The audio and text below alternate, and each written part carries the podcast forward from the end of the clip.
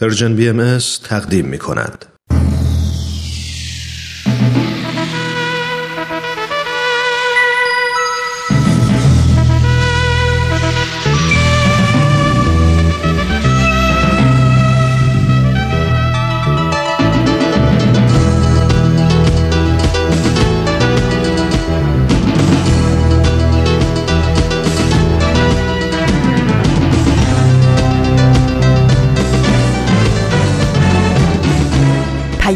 دوست.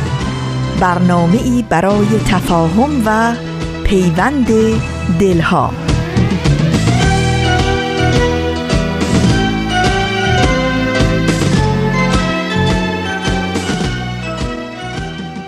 محبت نور است در هر خانه بتابد. ای هر که هستی لحظه ای در خود نگر باش. خوبی ولی از آنچه هستی خوبتر باش.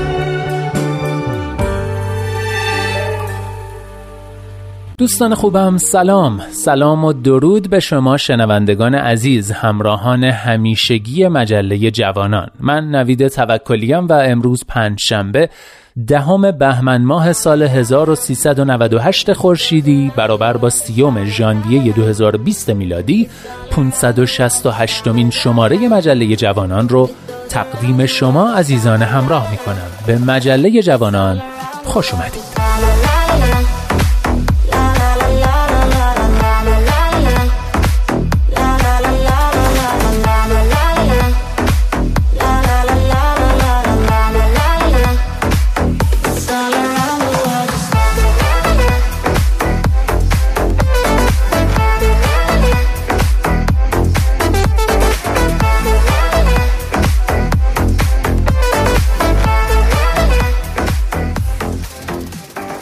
اما نقطه سرخط آفتاب بینش و کودکان منادیان صلح مثل همیشه سه بخش اصلی مجله جوانان رو تشکیل میدن و آخرین برگ هم آخرین بخش مجله است. از اینکه تا آخرین برگ همراه ما میمونید متشکرم.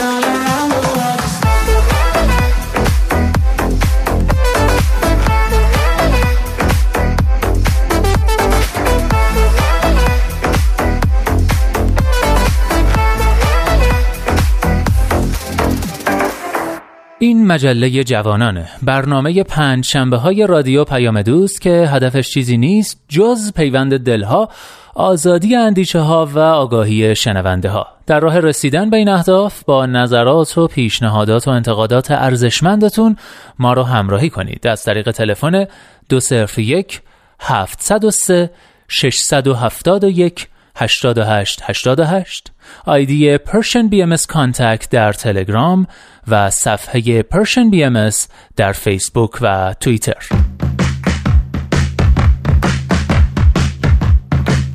نقطه سرخط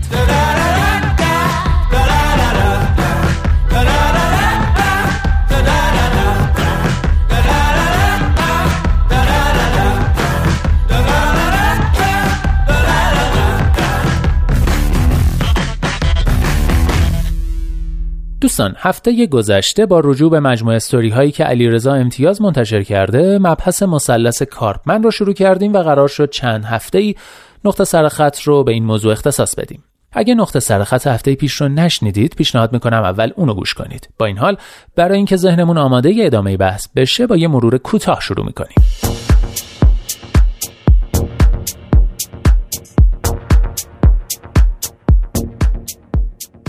گفتیم که مثلث کارپمن از سه وجه قربانی، جلاد و ناجی یا رابین هود تشکیل شده و باز گفتیم که مثلث کارپمن در واقع یه بازیه و قانونش اینه که هر کس از هر گوشه مثلث می‌تونه وارد بازی بشه و نقشا انقدر میچرخن تا جایی که همه قربانی بشن در واقع جایزه این بازی قربانی شدنه چرا؟ چون مهمترین مزیت قربانی بودن عدم مسئولیت پذیریه و اینکه همیشه یکی هست که قربانی تقصیر ناکارآمدی خودش رو گردن اون بندازه. دقت کنید رابین هود یا ناجی وعده هایی میده که خودش هم می‌دونه عملی نیستن و راههایی رو پیشنهاد میده که با احتمال بالایی شکست می‌خورن. در واقع ناجی اصلا در پی نجات قربانی نیست. فقط می‌خواد ذهن قربانی رو با خیال موفقیت و پیشرفت سرگرم کنه. ناجی فقط دنبال اینه که قربانی برای مدتی جلادش بشه تا مزه نقش قربانی رو بچشه و اون وقته که ناجی حالا قربانی شده مسئولیت وعده هاش رو نمیپذیره. رمز قربانی بودن در عدم پذیرش مسئولیته. واقعیت اینه که این چرخه معیوبه و هر کی در این چرخه معیوب قرار بگیره به قربانی ناتوانی تبدیل میشه. اگه مثلث کارپمن شکل گرفته معنیش اینه که نقشها در حال چرخشن و اینطوری نیست که یکی همیشه جلاده و یکی همیشه قربانی. هر سه نقش در مثلث کارپمن در واقع قربانی هن. دقت کنید قربانی بودن به معنی ادای قربانی بودن رو در آوردنه نه واقعا قربانی بودن. برای مثال عباس کریمی قهرمان جهان و دارنده مدال طلای پارالمپیک در رشته شنا توی یکی از روستاهای افغانستان به طور مادرزادی بدون دست به دنیا اومد ولی قربانی فیزیک بدنیش نشد و رشته شنا رو در شرایطی انتخاب کرد که در افغانستان حتی یه دونه استخر استاندارد جهانی وجود نداشت. پس عباس کریمی قربانی نیست.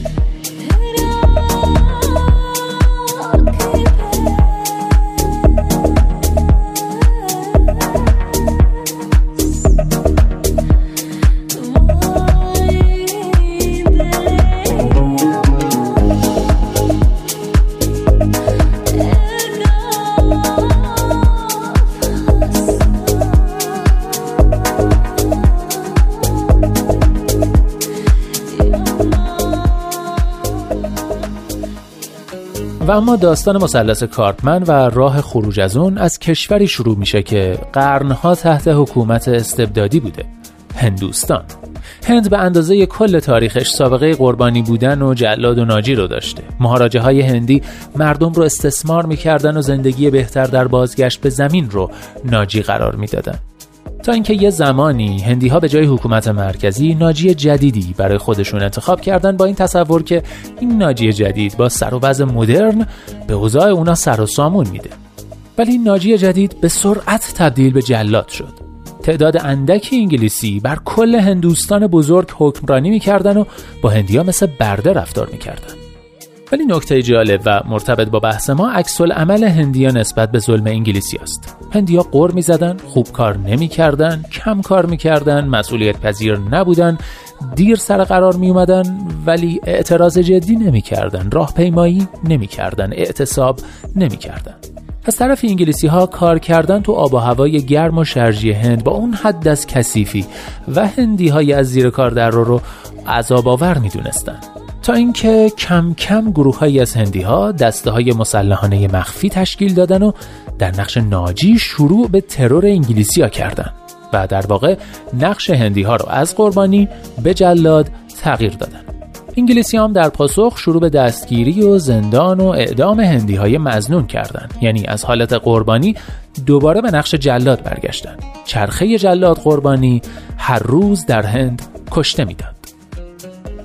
تا اینکه مهاتما گاندی تصمیم گرفت اون چرخه معیوب رو متوقف کنه. اما اگه گاندی به عنوان ناجی وارد اون بازی می‌شد چیزی تغییر نمی‌کرد. لازم بود مثلث کارپمن شکسته بشه. فکر می‌کنید گاندی چطور تونست بدون اینکه به عنوان ناجی وارد چرخه بشه چرخه را متوقف کنه؟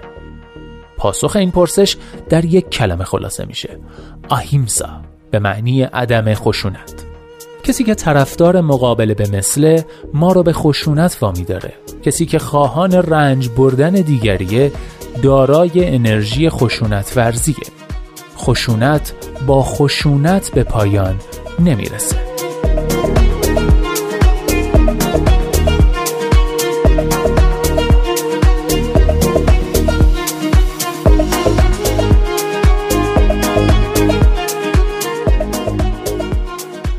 البته فکر نکنید تا گاندی اومد همه هندیا گفتن وای چه ایده خفنی. نه کلا همه مخالفت کردن. چون می‌گفتن انگلیسی ها خشن و مسلحن برای کوچکترین اعتراضی ما رو به زندان میندازن و پول و اسلحه و رسانه رو در اختیار دارن. پس تنها راه مقابله با اونا جنگ مسلحانه است.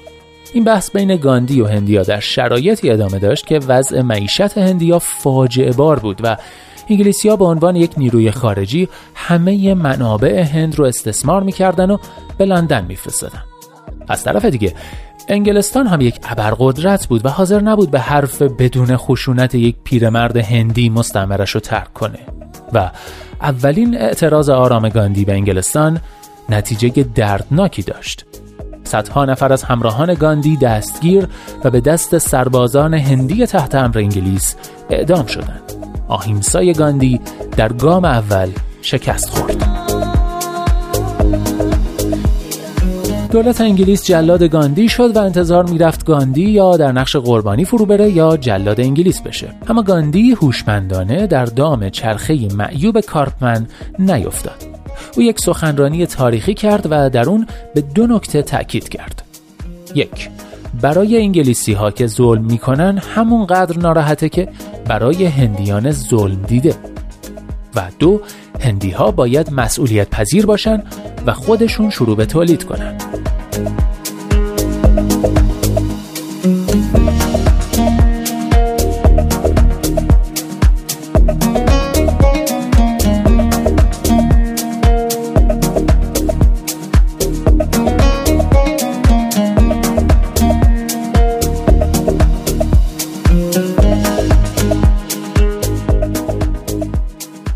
سخنرانی بعدها هسته مرکزی و الهام بخش نحوه خارج شدن از مثلث کارپمن شد.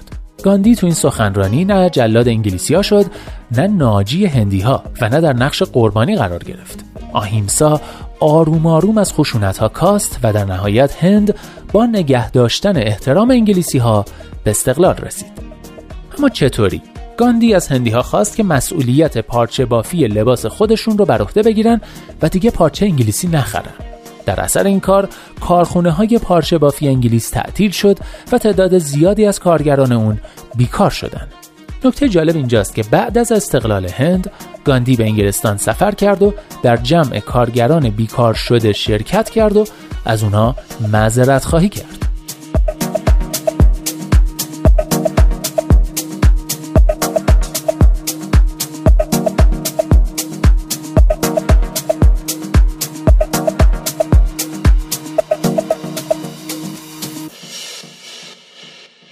ها سال بعد گروه های متعددی با الهام از رفتار گاندی بر روی تئوریزه کردن نحوه خروج از مثلث کارپمن کار کردند و در نهایت در سال 2003 مثلث جدیدی برای خروج از مثلث کارپمن معرفی شد. مثلث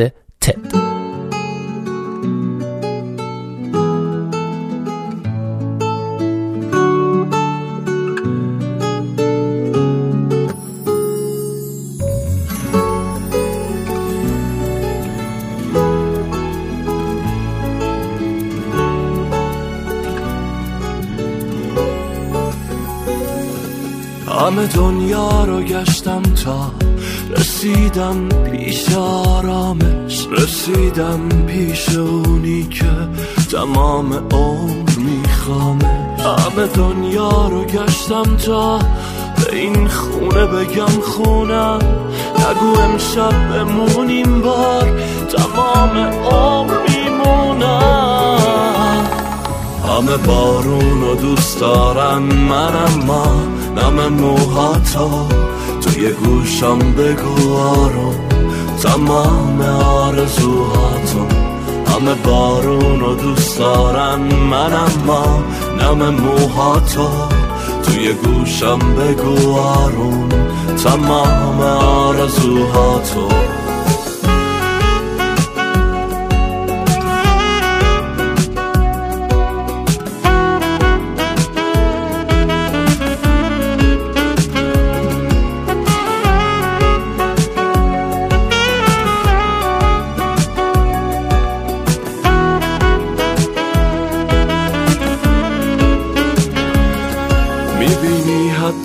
بارون از سادت به تو لبریزه دیگه چیزی به جز قهرت منو به هم نمیریزه. همه فکرم پیاده رفتن آمون تو زمستونه. داره بارون میاد اما تو چتر تو بذار خونه. همه بارون و دوست دارن من اما نم موهاتو توی گوشم بگو آروم تمام آرزواتو همه بارون و دوست دارن من اما نم موهاتو. توی گوشم بگو آروم تمام آرزوهاتو.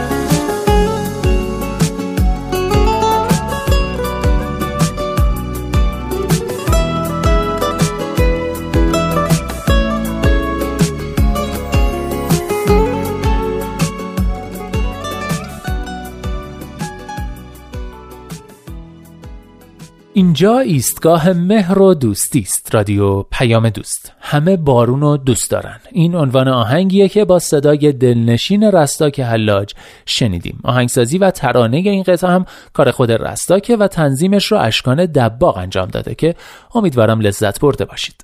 و اما در این بخش نوبت می‌رسه به آفتاب بینش. به اتفاق گوش می‌کنیم.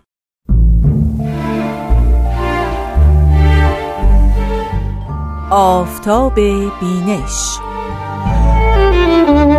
همراهان و شنوندگان عزیز رادیو پیام دوست و برنامه آفتاب بینش. رامان شکیب هستم و بسیار خوشحالم که با یک قسمت دیگه از این برنامه با شما همراهم.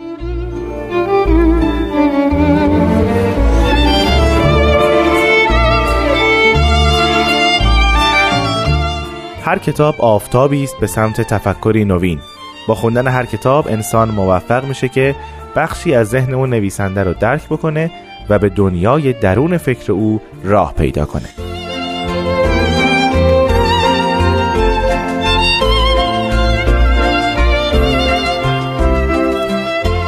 در برنامه آفتاب بینش تمرکز ما بر این هست که کتابهایی رو به شما معرفی کنیم که در مورد آین باهایی و آین بابی هستند. این کتابها هم در زمین های تاریخی هستند هم فلسفی هم عرفانی و به طور کل اصول عقاید بهاییان و اندیشه های نوین پیامبران این دو دین رو به شما عزیزان معرفی می کنند.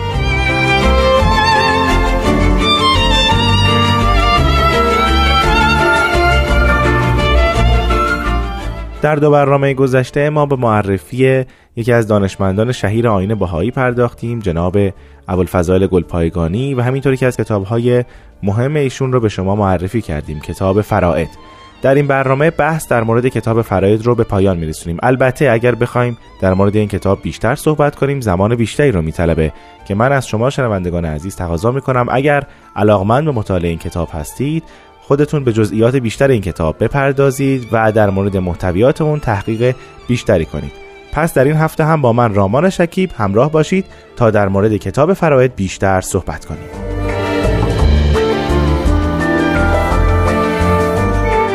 اما تأثیر این کتاب در بین علمای ایران بسیار زیاد بود. وقتی این کتاب بین علمای ایران منتشر شد استرابی شدید در بین اونها به وجود آورد. هر کدوم تلاش کردند که یک ردیه‌ای در برابر این کتاب فرائد بنویسند. نمونه اونها کتابی است با نام شمس المزیعه تعلیف حاجی محمد خان پسر حاجی محمد کریم خان کرمانی که هلوهوش 417 صفحه است و در سال 1320 هجری قمری منتشر شده. توی این کتاب معلف عباراتی که از کتاب فرائد رو استفاده کرده با عنوان قاله نقل کرده و بعد تحت عنوان عقولو مطالب رو رد کرده. و حکایت می‌کنن که یکی از مریدان سقط الاسلام از رهبران آزادی ایران. از او درباره کتاب شمس الموزیعه می‌پرسه. سقط الاسلام جواب میده کتاب خوبی است به شرط آنکه آنچه تحت عنوان عقولو در آن درج شده حذف شود. در سال 1322 این کتاب شمس الموزیعه از طریق حضرت عبدالبها به دست جناب ابوالفضائل گلپایگانی می‌رسه و حضرت عبدالبها دستور میدن که جناب ابوالفضائل پاسخی بر این کتاب بنویسند.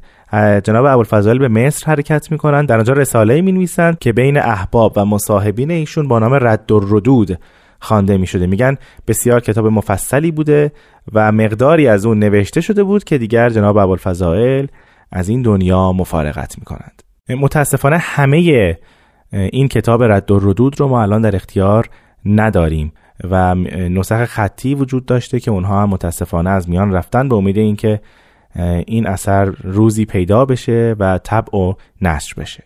اما خود کتاب فرائد برای اولین بار در سال 1315 هجری قمری در مصر به چاپ می‌رسه و نشرهای بعدی اون چند سال بعد از روی نسخه اولیه به همون شکل در ایران منتشر میشه. پس برای اولین بار این کتاب در سال 1315 هجری قمری منتشر شده.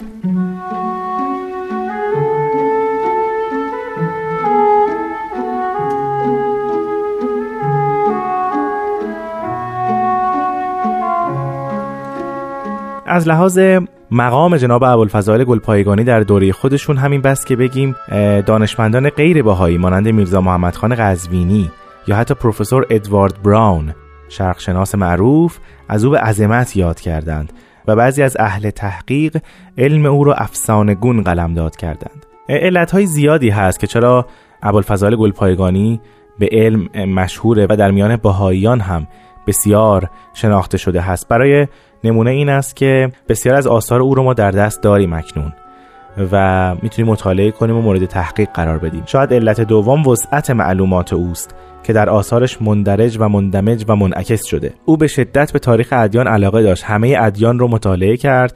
حتی در زمانی در دوره خودش چند تن از علمای دیانت بودا رو پیدا کرد و با اونها صحبت کرد و همینطور راجب تاریخ ادیان اونها تحقیق کرد. کتاب مقدس رو به طور کامل مطالعه کرده بود با علمای مسیحی و یهودی نشست و برخواست داشت با اونها صحبت می‌کرد در مورد حقایق دین. برای نمونه در سال 1306 هجری قمری یک مصاحبه و یک مباحثه با یک حاخام یهودی داشت.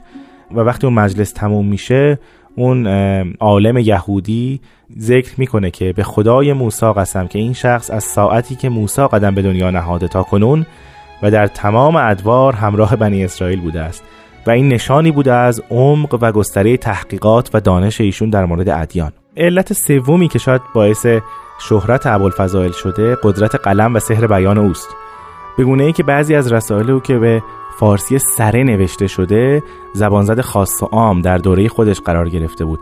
چه از لحاظ محتوا چه از لحاظ فرم نوشتار و چه از لحاظ سبک نگارش که بسیار مورد تایید و قبول اهل علم در دوره خودش بوده. همه این علت ها سبب شد که علاوه بر این که در زندگی شخصی خودش ابوالفضائل گلپایگانی به کسب علم بسیار مشغول بود. همه این تحقیقاتش که فارغ از هر گونه حب و بغضی بود سرانجام او را به جایی رسوند که مؤمن به دیانت باهایی شد و تمام تلاش خودش رو کرد. چون این عالمی که درس و مدرسه و ثروت و مکنت و قدرت داشت در دوره خودش حاضر شد همه اینها را از دست بده و در همه شهرها بچرخه و به تبلیغ عقیده جدید بپردازه که در دوره خودش نهی شده بود و با مؤمنین به این دین بسیار بد رفتار می‌شد.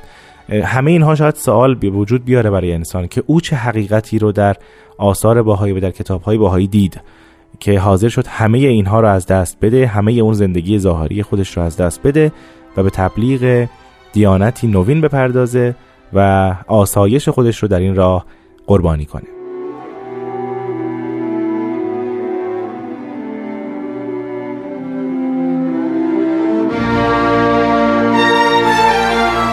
خب صحبت در مورد ابوالفضائل گلپایگانی و همینطور. کتاب فرائد بسیار هست اما واقعا دیگه وقت برنامه آفتاب بینش بیش از این به ما اجازه نمیده. در همینجا از سرکار خانم آزاده ایجابی تقاضا می‌کنم تا بخشی دیگر از کتاب فرائد رو برای شما عزیزان مطالعه کنند. خاتم انبیا و سید اسفیا علیه و آلهی افضل التهیت و سنا قیام فرمود. و ندای جهانگیر عطا امرالله فلا تستعجلو آفاق را احاطه نمود. و سیحه اقترب للناس حسابهم و هم فی غفلت معرضون جهان را فرو گرفت و حدیث شریف انا علا نسم ساعه قلوب طلاب هدایت را به قرب ورود ساعت و انقضای دور ارباب ظلم و شرارت مطمئن و مستبشر ساخت و کتب و الواح از بشارات و علامات یوم الله مملو و مدون گشت. و دلها بر این امید هزار و دویست و شست سال همی آرمید تا آنکه آن نجم دری الهی از افق فارس بتابید. و شعله نورانیه نار حقیقیه از شیراز برافروخت و علامت صبح صادق آشکارا گشت و سیحه ظهور قائم موعود از جمیع بلاد ارتفاع یافت و ندای جانفزای بشرا بشرا صبح الهدا تنفس آفاق را احاطه نمود و بر وفق اصح و اکثر احادیث در مدت هفت سال که زمان دعوت آن حضرت بود با ابتلای به نفی و حبس و مصادمت احوال شدیده و احاطه مصائب کثیره به نشر الواح مقدسه عالمیان را به ورود یوم الله و قرب ظهور موعود به اسم من یظهره الله مزتحذر و مستبشر داشت. و خصوصا در باب سه از واحد شش کتاب مستطاب بیان بر یک واحد یعنی نوزده سال تنسیس و تصریح فرمود. و پس از انقضای هفت سال ایام قیام بر وفق حدیث مشهور لا بد لنا من آذربایجان در مدینه تبریز رتبه شهادت یافت و به رفیق اعلا صعود فرمود. بسیار سپاسگزارم از سرکار خانم آزاده جاوید که بخشهایی از کتاب فرائض رو برای ما خوندن. از شما عزیزان هم بسیار ممنونم که با من رامان شکیب در برنامه آفتاب بینش همراه بودید. این نکته مجدد تکرار می کنم که اگر دوست داشتید کتاب فرائض رو مطالعه کنید به سایت کتابخانه باهایی به آدرس reference.bahai.org مراجعه کنید. در هفته آینده با معرفی کتابی جدید با شما همراه خواهم بود. پس تا اون موقع خدا نگهدار.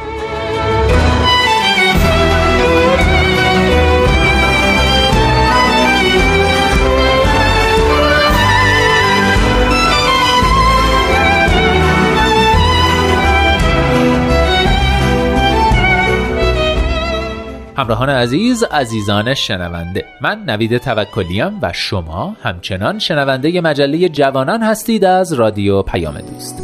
یه دنیا یه دنیا شو یه دنیا زندگی اومد. یه رویا از اومد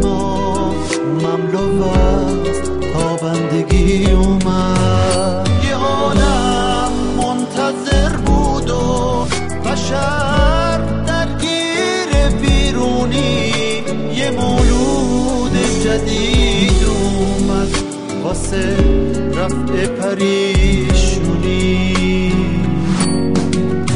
رسیده آواز خون از دو ترانش نغمه شادی. توی هر بند آوازش اسیری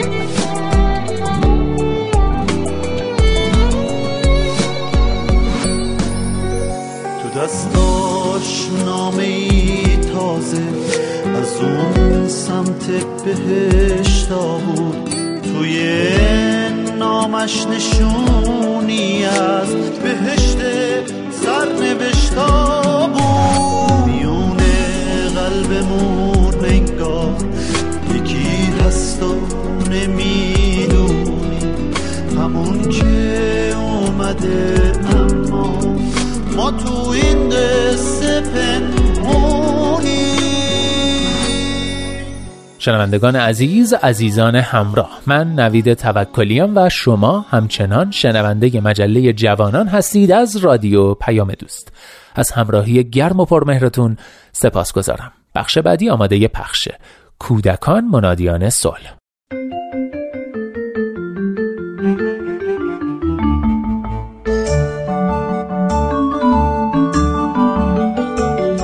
کودکان منادیان صلح.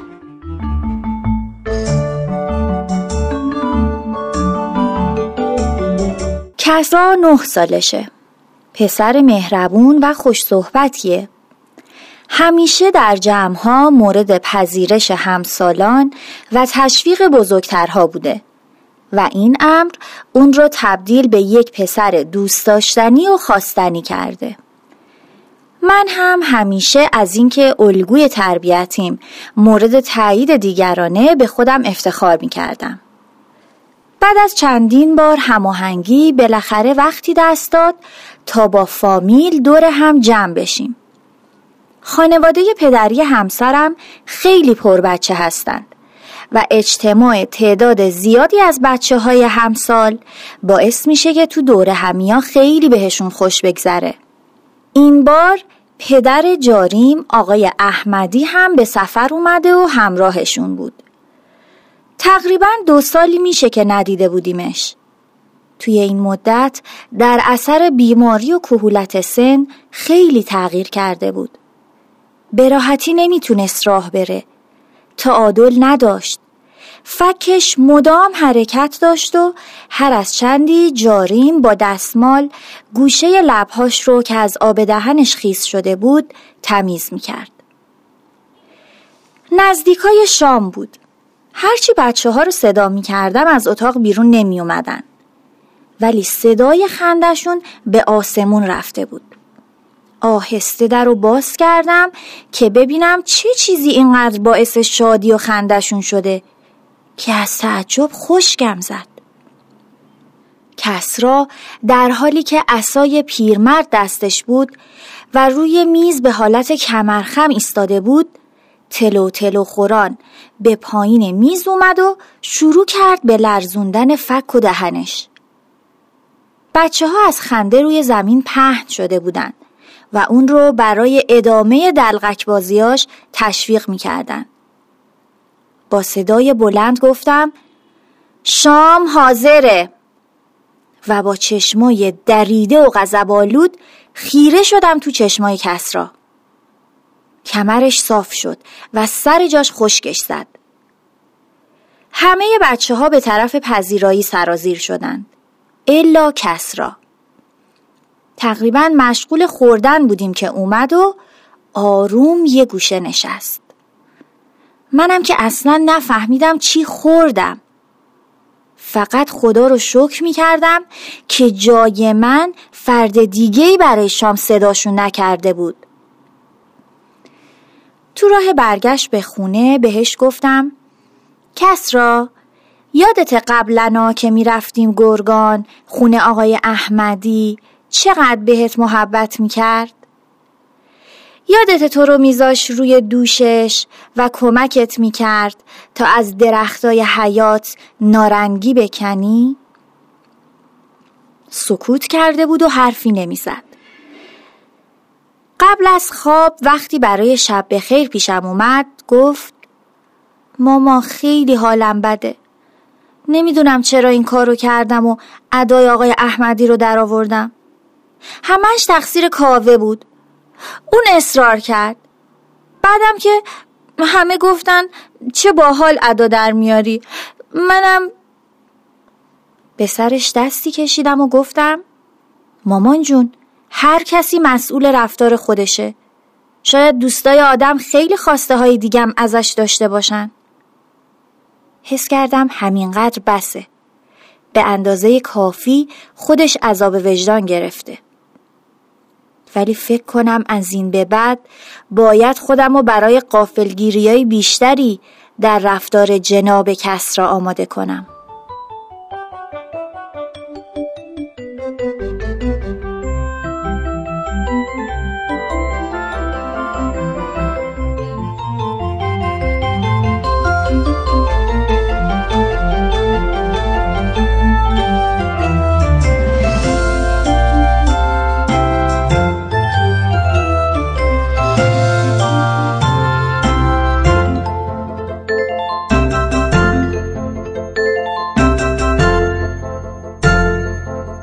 روانشناسان در تحقیقات خودشون نشون دادند که رشد اخلاق مراحلی داره و این مراحل جهانی و در همه جای عالم یکسان هست اخلاق بایدها، ترجیحات و نبایدهایی هست که نظام ارزشی ما رو می‌سازند و همواره باید رعایت بشند. بر طبق نظر روانشناسان کودکان از هفت تا دوازده سالگی در مرحله پسر خوب دختر خوب قرار دارند. از نظر اونها رفتار خوب رفتاریه که باعث کمک به دیگران و خوشحالی اونها بشه و مورد تحسین قرار بگیره.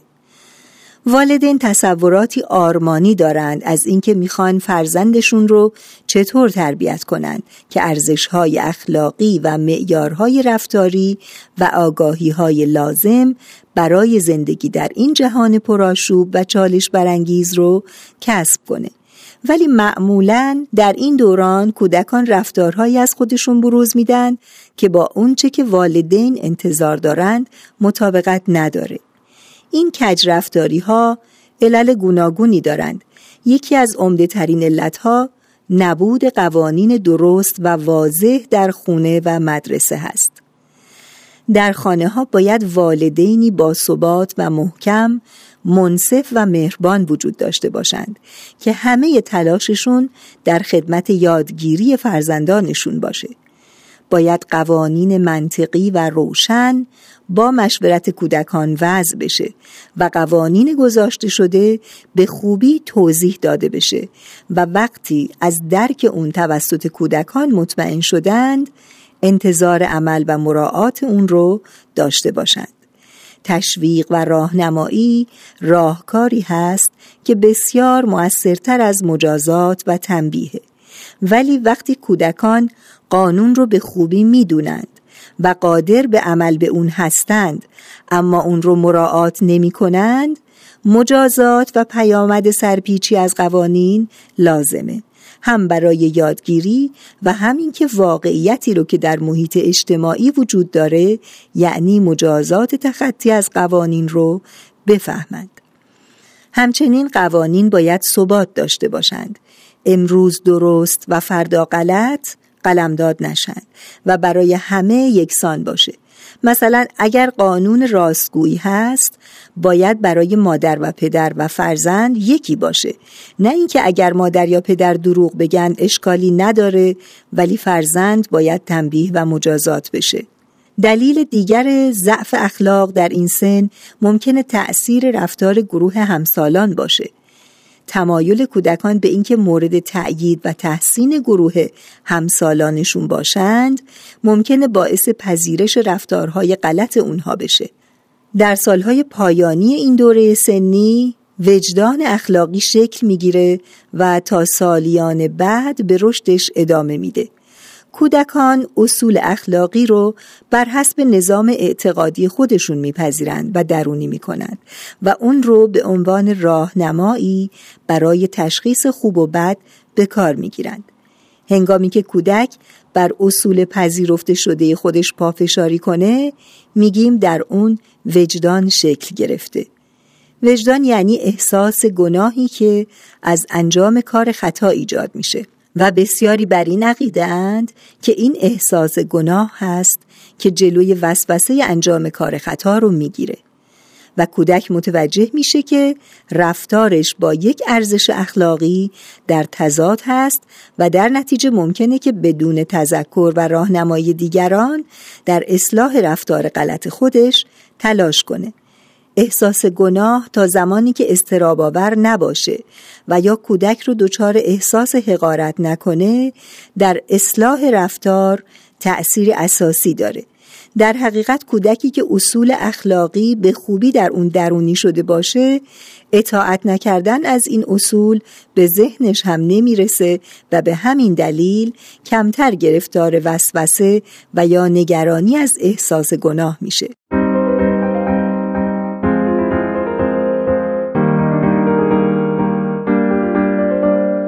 حضرت عبدالبها میفرمایند من رأی و اندرز خود را بیان می کنم و آن این است که این اطفال را به مواعظ الهیه تربیت نمایید و از آغاز سبابت در قلوب آنها محبت رحمانی القا کنید تا در حیات خیش خشیت الله را ظاهر و متجلی سازند.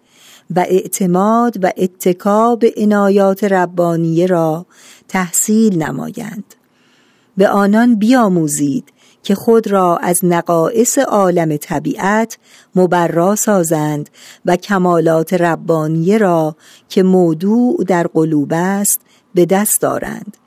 حیات انسانی هنگامی مسمر ثمر است که به فضائل انسانی تزیین یابد.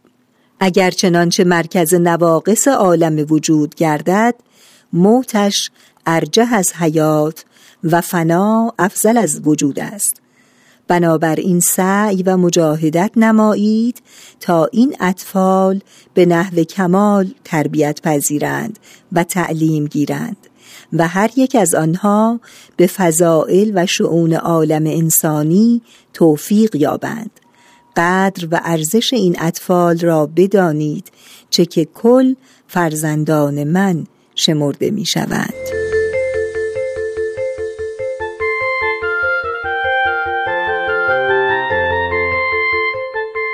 دوستان و همراهان عزیز کتابی که امروز به حضورتون معرفی میشه کتابی با عنوان کلیدهای پرورش هوش اخلاقی در کودکان و نوجوانان. این کتاب به قلم دکتر میشل بوربا و با ترجمه فرناز فرود در انتشارات صابرین به نشر رسیده. نویسنده در این کتاب به هفت فضیلت اساسی اشاره می‌کنه که پایه های اخلاقیات و انسانیت هستند و عبارتند از همدلی، وجدان، خیشتنداری، احترام، مهربانی، بردباری و انصاف او نقش خانواده را در پرورش فرزندان به این اساس مهم می داند و معتقد است که اولین الگوی کودکان والدین هستند.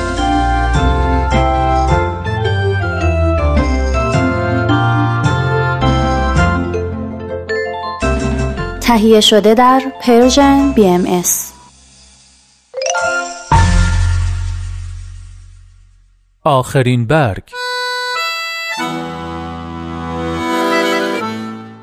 روی تی بنت در کتاب نوری در قلب می نویسد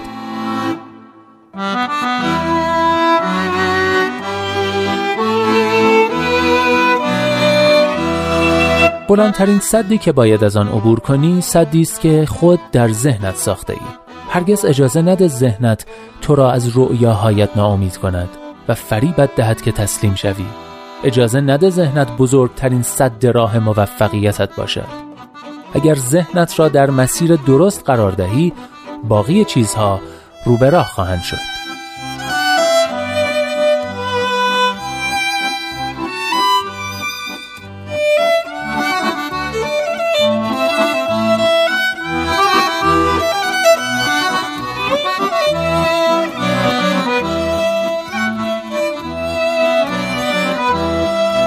هر جا هستید دلهاتون شاد اندیشتون آزاد و آگاهی و بیداری نصیبتون باد. من نوید توکلیم و امیدوارم که نور امید در دلهاتون هیچگاه خاموشی نگیره. به قول شاعر گرچه شب تاریک است دل قوی دار سحر نزدیک است.